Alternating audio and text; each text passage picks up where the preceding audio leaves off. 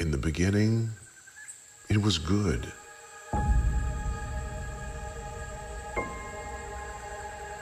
But sin entered the world. It created a chasm between us and God. We were shipwrecked. We needed rescue.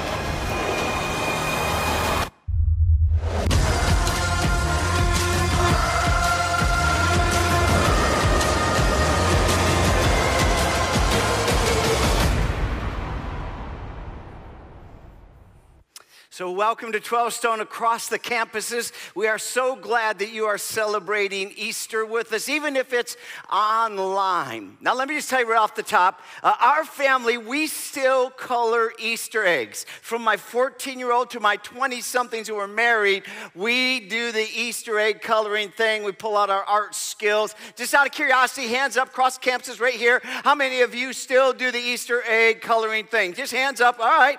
All right, there's a good number of us kind of. We still do Easter baskets. How about you? Yeah, if you live in the house, you get an Easter basket in the morning. That's it. If you're living there, you get one full of sugar, spectacular.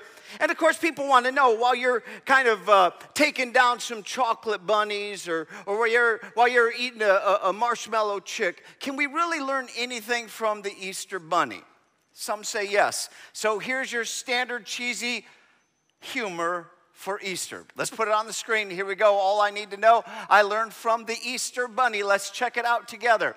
Don't put all of your eggs in one basket. Here's the next one. Everyone needs a friend who is all ears. Come on, that's at least a smile. All work and no play can make you a basket case. There's no such thing as too much candy. Yeah, you can support that one. Everyone is entitled to a bad what?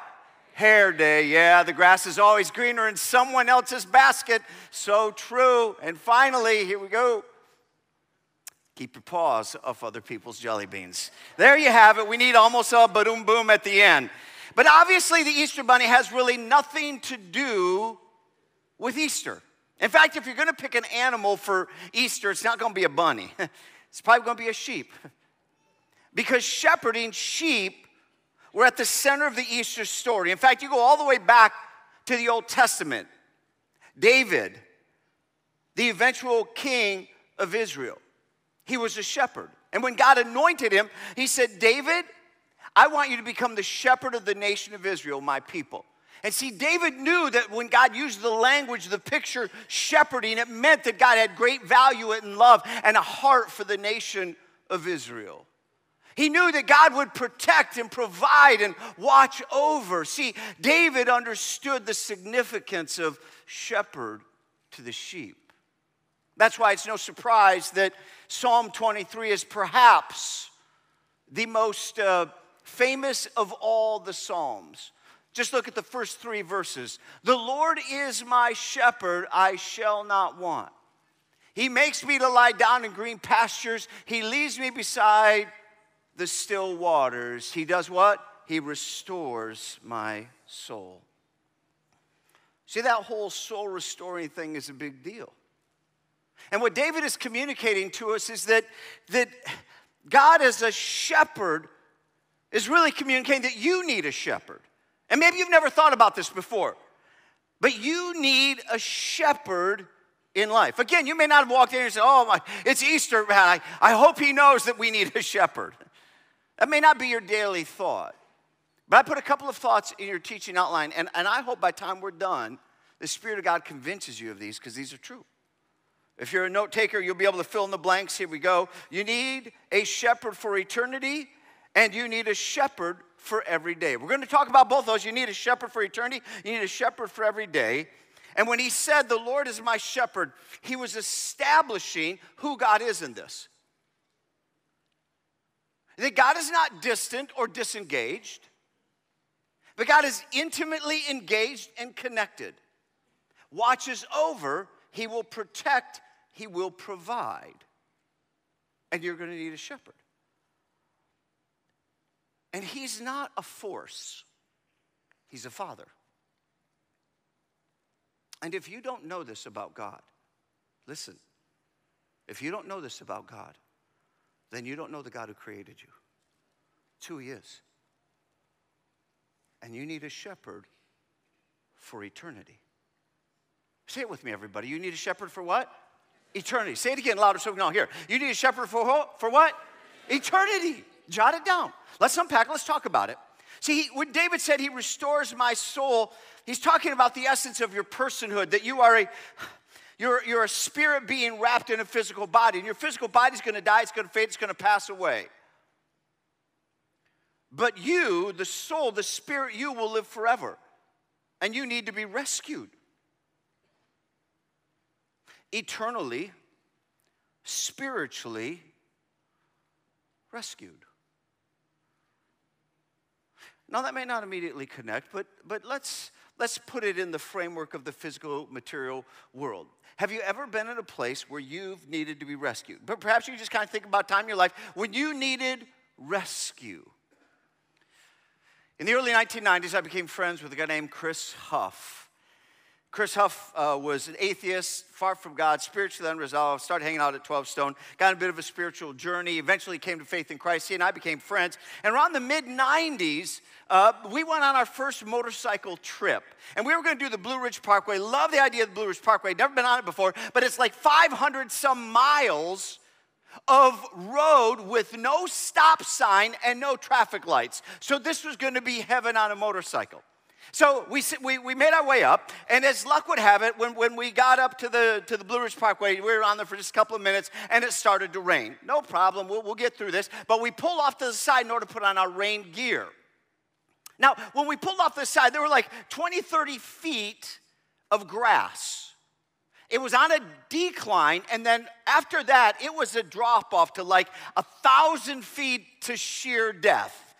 But that's okay. We got 20, 30 feet, so we're, we're going to be fine. So I pull off my bike and, and, and I lean it and I, I jump off. I start getting my helmet off and I start getting my rain gear on. And I turn around and Chris isn't getting his rain gear on yet. In fact, apparently he couldn't, he couldn't lean this bike. The, the, the decline wouldn't let So he backed it up and he was trying to pull forward the other way. So now he's perpendicular with the road, but it's raining enough that the grass is wet and he can't get any traction. And now he's sliding backwards toward the edge.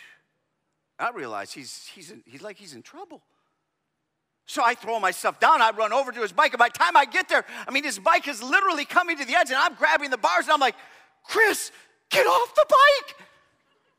And he's just looking at me big eyed, and he keeps gassing, but he's going nowhere. I mean, he's just spinning his wheels. And, and I can't hold 800 pounds of man and metal, so, so I'm like, Chris, I don't know what to do.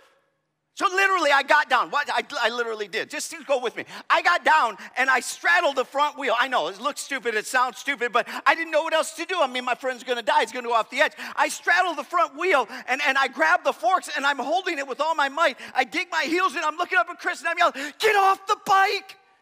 He won't get off the bike. He just keeps spinning it. He's panicking. I'm panicking. I'm gonna let the bike go. You're gonna die. And I'm looking down this thousand foot cliff, and now I'm praying. And I get off the bike. Wouldn't get off the bike. Did you ever have a moment in time like, like it feels like everything slows down and you look like an idiot and you don't know what to do? It's that moment. Now, I'm sure it was only a minute or so. A bunch of motorcyclists pull by, and, and as they drive by, they see what's going on. They stop their bikes, park them literally on the road, come running over. They got on either side of the bike, they pull them up, and, and we're like, oh my goodness, we're grateful. They finally leave, adrenaline's still rushing. And I just look at Chris, I'm like, you're an idiot. How many of you have friends who are idiots? Because you know what I'm talking about. Somebody was just thinking of you. Doesn't that feel good? Like, you're an idiot. And he gets this wry smile. He's like, but I saved my bike. I said, no, you didn't. It took somebody else to save your bike. It took someone else to rescue you. Okay, well, it's a little funny now, not a lot. It was really scary then. And that's Easter. Easter is we're in serious trouble.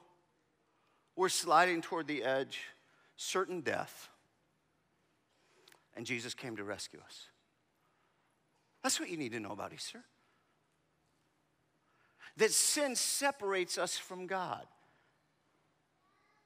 That's what sin does, it, it unplugs us from our Creator. I have an iPhone. I'm sure most of you have a cell phone of some sort. Have you ever done this at night? You didn't plug it in right? And, and in the morning, come on, how many of you have ever done it in the morning? It's dead. Doesn't that tick you off? I mean, it's like already gonna be a bad day. And, why is it dead? Listen, because, because the cell phone isn't self sufficient, it's not its own power source. When you unplug it, it already starts to die. Listen, when we sin, we unplug ourselves from the Creator, and we already start to die. That's the impact of sin. It's disobedience. It's, it's kind of playing God in our own lives. We're slipping back toward the edge, and we're going to go off the edge. We're eventually going to die. We're going to be eternally separated from God. That's what's ahead of us. And some people say, well, I'll just, I'll just do a whole bunch of good works. But that's nothing more than spinning your wheels. It's not going to move you forward. And some say, oh, I don't buy this stuff. I think it's, Christianity is just a hoax like the bunny. But Jesus came along and said, I tell you the truth.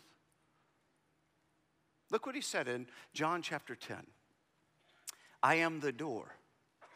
If anyone enters by me, he will be saved and will go in and out and find pasture. I have come that you may have life and have it more abundantly. I am the good shepherd. There it is. And I lay down my life for you, the sheep. This is who Jesus is. He's the door, which means he is the way to heaven, and he's the good shepherd.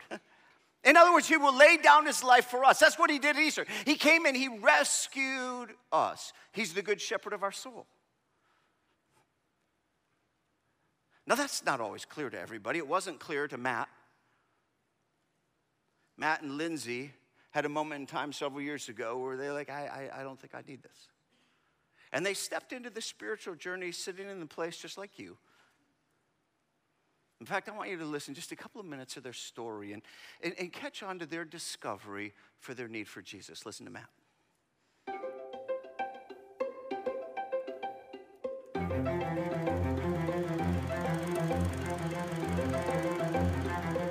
I grew up in what I refer to now as a come in, sit down, shut up church. I hope it's okay to say that. Uh, very, you wear your Sunday best, you come in, you sit down, you knock out three hymns at the beginning of service, and then you don't speak, you don't move, you don't do anything until the sermon is over, and then you get up and you walk out. You know, I, I wasn't anti going to church, I wasn't anti God by any means. I just, uh, I, you know, I'm a good guy, you know, I'm nice to people. I, you know, do I need this much? Of that in my life. I really wanted to find a church that we both would um, just connect with. And a client of mine told me about 12 Stone. At first, I was like, if that's what you want to do, then we'll do it. But she could tell I wasn't into it. Um, so when she finally was like, you can wear jeans, uh, I was like, well, all right, we'll go. We come back the next week. You know, we come back the next week and the next week. And then after, you know, something that she and I had never done. We are planning our weekends around church. And then she says, Well, they got this small group thing. I'm like, well, uh, what's a small group? You got me in church. I'm, I'm you know, I'm doing it, and I'm enjoying it. Let's not, let's not monkey things up now. And what I eventually realized was I didn't need the structured formality of church as much as I needed a relationship with Jesus. I definitely had the emotion of wanting to surrender to Christ and to make that walk. And it was just getting over the, the four or five hitches in the chair to actually get up out of it, walk down the stairs, and go up to the stage. So, what was Matt saying? Sure, you could celebrate that, absolutely. But what was Matt saying? I mean, I mean, when Matt said, I, I realized my need for a relationship with Jesus. And, and I, I got up out of the chair, kind of sitting in the place where you are right now. At the end of the service, I got up out of the chair and I finally made my way forward and I walked across the stage, meaning that he prayed to, to, to receive Jesus. What, what's Matt telling us? Here's what he's telling us he discovered something he didn't know before he started that journey. he discovered he had debt he did not understand. Stay with me on this. He discovered he had debt he did not understand. In his case, spiritual debt. Now, I, I, I, I want to help us take a moment and see if we can kind of wrap our heads around it. So let, let, let, me talk about debt. How many of you, if you're willing to raise your hand, I'll, I'll start over. How many of you have some kind of debt in your life, financial debt? You either have a mortgage on a house, you have debt on a car, you have debt on college, you have debt, keep your hands up, you have debt uh, across campuses, keep your hands up, you have debt, uh, credit card debt, you have some personal debt, you have some kind of debt, hands up again. Everybody who has debt of some kind, put your hand up, okay?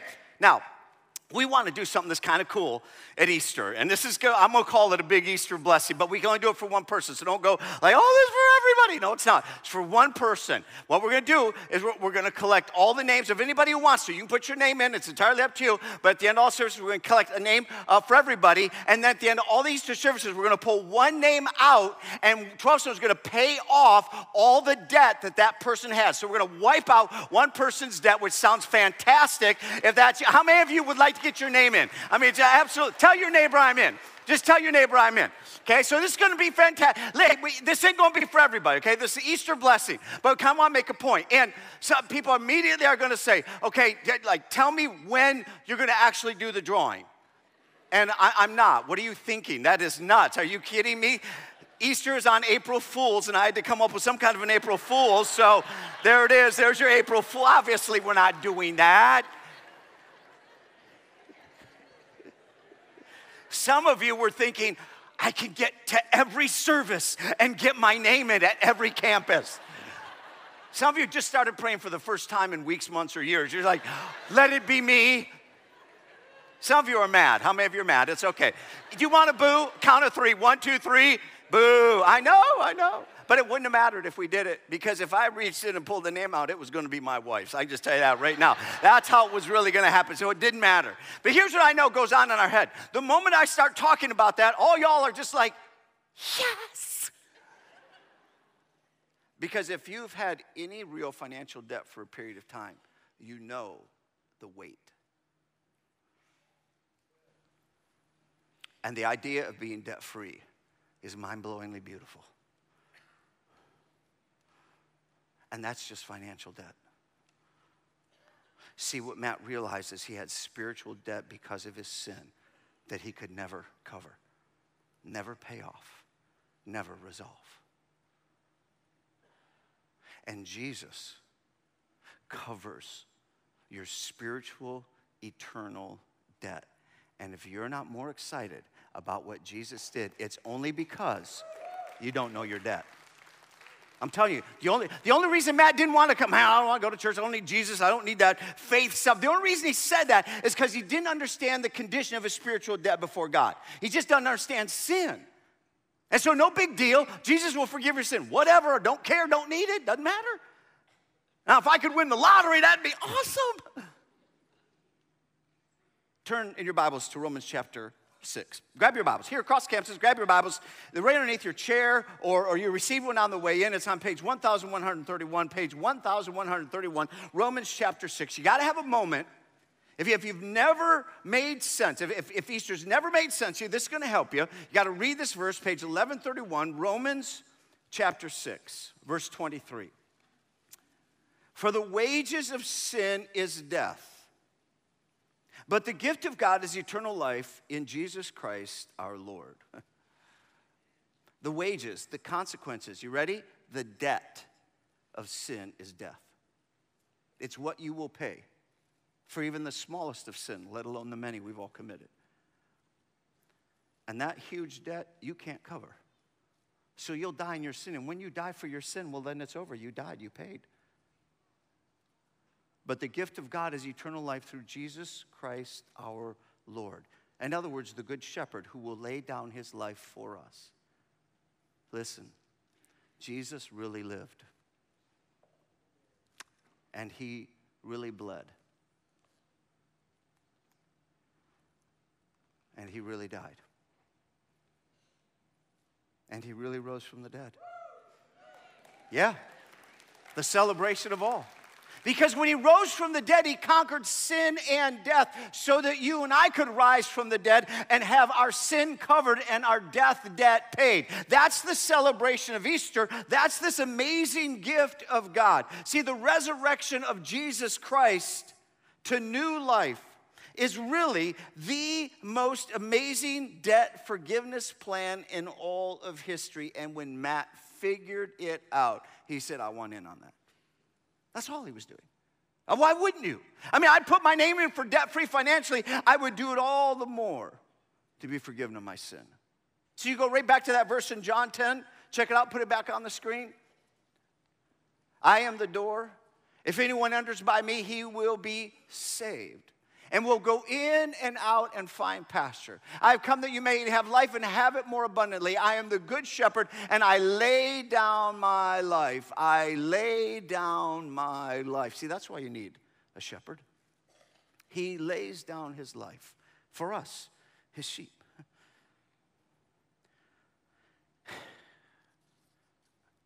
And that doesn't apply to you automatically. You have to believe, you have to receive. So while it's true what Jesus did, it was true for Matt, but until Matt personally believed and received, didn't change his life. In fact, if you say this isn't true, it doesn't make it untrue. Your beliefs don't change the truth, they just change you. And when Matt, finally understood what Jesus did, no wonder he got up out of his seat no wonder he came forward. No wonder he prayed to receive Jesus. No wonder. Because he was rescued. See, you need a shepherd for eternity. We all do.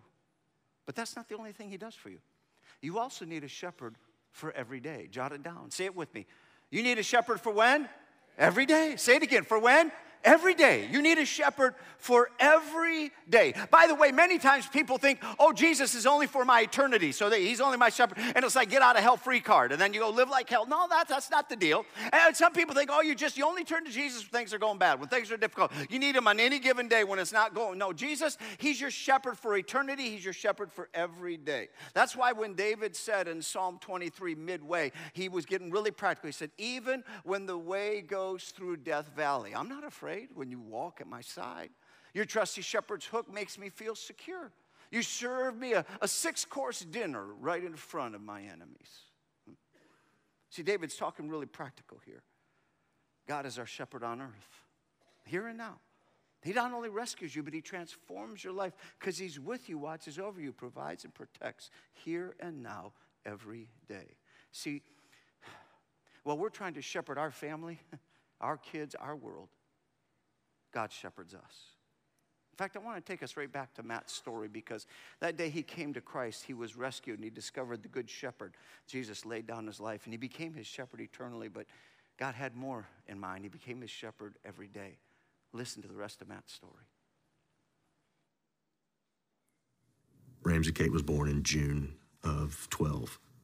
About three months after she was born, um, Lindsay starts falling into a real bad postpartum depression. I was sleeping maybe two to three hours a night. I could barely get out of bed. I mean, it was tough. I would write a scripture down on a piece of paper and stick it on a magnet above the microwave. So when she would get up in the morning and go into the kitchen, the first thing she would see every single day was a scripture of some subject. Chris and, and Jimmy Lastinger were probably two of the people that I leaned on the hardest for three, three and a half years. So fast forward, Lindsay's doing a lot better. She's working. Uh, she's doing everything a, a normal wife and mother does now. And things are going really, really well. So we go on vacation, uh, the four of us, uh, down to Orange Beach we're wrapping up just a typical day, and we go into our room, and all of a sudden, something hits us, and we both just turn down and look at the foot of the bed. And standing there is Ramsey Kate. So tell me your name. What's your name? Ramsey Kate Turner. And how old are you? Five. That's fantastic. And who's your family? Mama, Roman, me. Daddy, There you go. and puppies.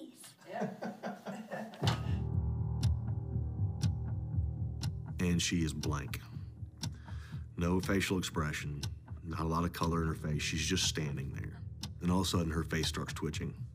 Um, and I said, oh no, something's not right. So I just grabbed the phone and called 911 and Carry her into the to the living room, and then she goes totally limp. Her lips start turning blue, and we're not quite sure what we're supposed to do next. Out of the windows of our condo, shoot straight down the beach boulevard. And it's the route that the ambulance would take, and it's only a mile and a half from where it turns onto that road. And it felt like it was 75 miles away. And I'm sitting there holding my child, my little girl, not knowing what's about to happen.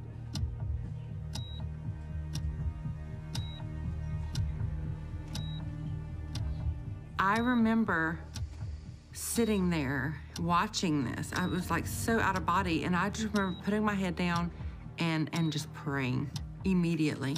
I didn't know what was going on. I didn't know if she was dying. She looked like death. I mean, she was limp. She was blue. Two minutes later, she just pops out of it. By the time the paramedics got up to our condo uh, and they put the little blood ox meter on her finger, it was in the 40%, below 40s. As the hours go by, she starts slowly getting a little bit back to Ramsey Kate. Um, you know, we were cracking jokes in the bed, and she's wants something to drink, or so about three o'clock in the morning, they were like, "She's good. Y'all can go home." We think it was just a one-off seizure. We left and we went back to the condo, and everybody went to sleep, and I didn't.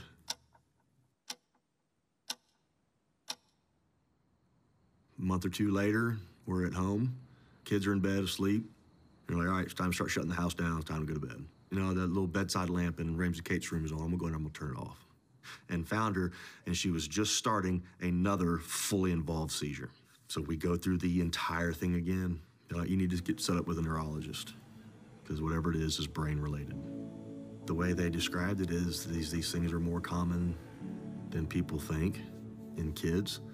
They typically will outgrow them, but it takes, you know, somewhere around the age of 11 or 12. She's five. Uh, but, but this was one of those that Lindsay and I got to fight through together, uh, which was great. We actually went and bought uh, monitors and our bedtime routine.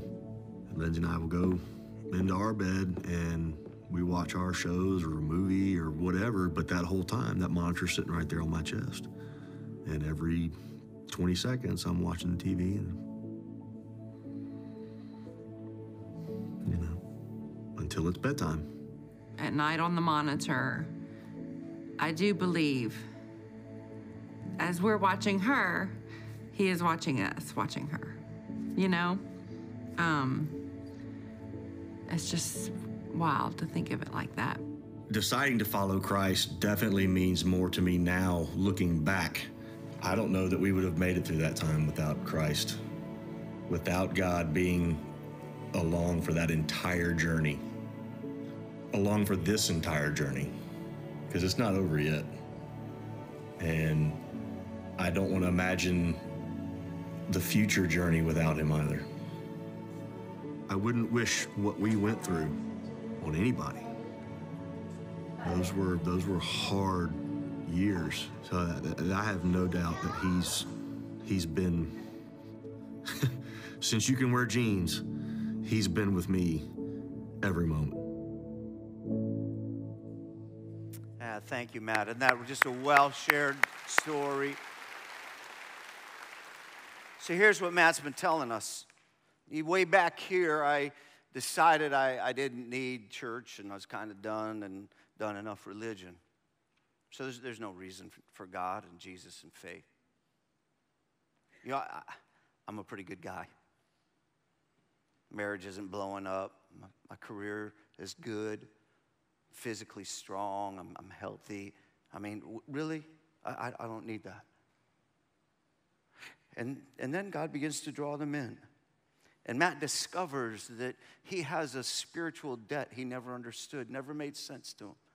He didn't know who Jesus really was and what he had done for him and how profound Easter is, how much God loves you. And he was rescued. It's a beautiful thing to be spiritually rescued and have God become your shepherd. And he continues to walk on the journey, and then he discovers that, that it was more than you needed Jesus. You needed the church. You needed all that was a part of what Jesus would bring around. He would be your good shepherd and, and brotherhood and friendship and family, and that began to grow. And then Matt hit all sorts of things he couldn't control, and you have them too. You have things in your life presently, you have things in your past, you have things on your way in front of you you don't have any control over. You're going to need God to shepherd you every day. And he discovered it's this God that shepherds him all along the way. This is the journey he's on.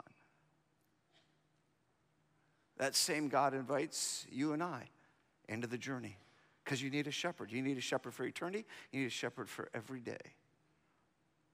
That's what made Matt's story so profound. And by the way, did you hear it? Did, did you hear it when Matt said, Everybody went to sleep, but I didn't? Did you catch that? Because when you're a father and the ones you love are in trouble, you don't sleep. That's what makes Psalm 121 so profound. It says, The Lord is our refuge. Our Heavenly Father is our refuge. And He does not sleep and He does not slumber. you see how profound that is? See, even when you're sleeping, He's not. Even when you're beyond your capacity to control or manage, it's not beyond His. You need a shepherd every day. And so let's go right back to John chapter 10. I am the door. I am the who? The door. Say it with me, everybody. I am the who? Door. Jesus telling us, I am the door. If anyone enters by me, he, she will be saved. And we'll go in and out and find pasture. I've come that you may have life and have it more abundantly. I am the good shepherd. I lay down my life for you, the sheep. See, this idea of a door was how Jesus described himself so that you would understand how accessible he desires to be. In fact, in Revelation chapter 3, he said it differently Behold, I stand at the door and knock. If anyone opens the door, he will come in and have fellowship. It's literally another picture of having a meal together. Now, this time when Jesus talks about the door, he, he's talking about like your heart's door, like, like something like this door here. He's, he's, he's talking about that, that your life, your soul is like a house and you, you have a door over your heart. In the, in the John 10 scripture, he's talking about the, the door, the kind of the gate that leads into the, the sheep's pen. But here he's, he's talking about I stand at your heart's door and I knock.